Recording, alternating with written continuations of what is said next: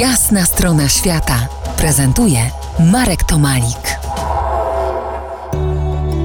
Moim i waszym gościem Anita Andrzejewska, wielokrotnie nagradzana autorka przepięknych, mocno przemawiających do wnętrza zdjęć, które można oswajać na jej, na jej wystawach, a także w publikacjach, na przykład w kwartalniku Kontynenty.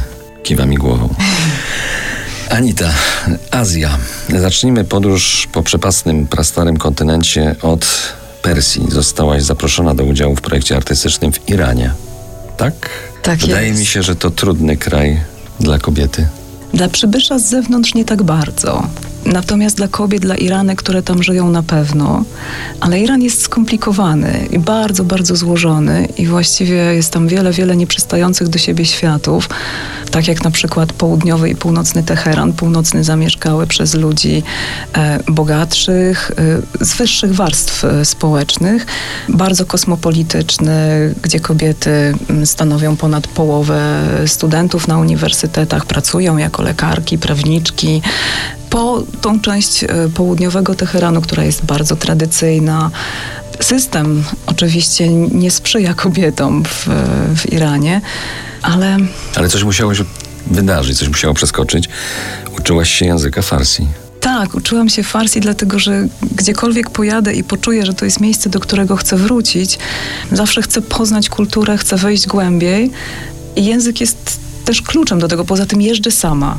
Podróżuję lokalnymi środkami lokomocji, więc jestem zdana na siebie, więc muszę poznać czasami język, bo czasami nawet nie wiem, dokąd jedzie autobus, tak? Bo nie jestem w stanie przeczytać napisu, więc ze względów praktycznych, ale nie tylko, próbowałam się tego, tego języka nauczyć i w takim stopniu komunikacyjnym, teraz już go zapomniałam, ale w takim stopniu komunikacyjnym byłam w stanie sobie w podróży sama poradzić.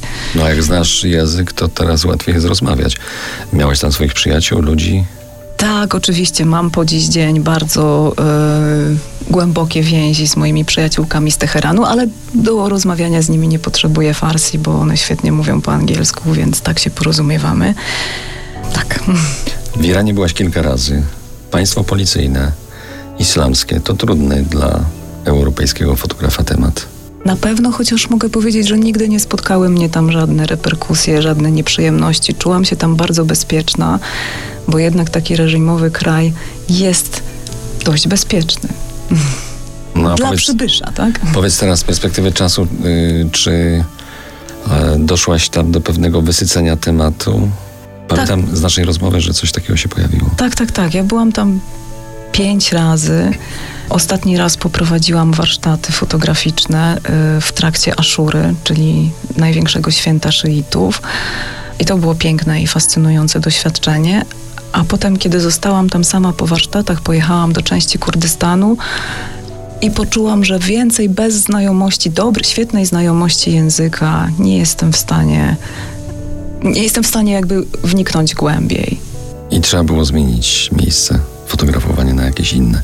Za kilkanaście minut postujemy refleksję o filozofii fotografowania. Zostańcie z nami po jasnej stronie świata.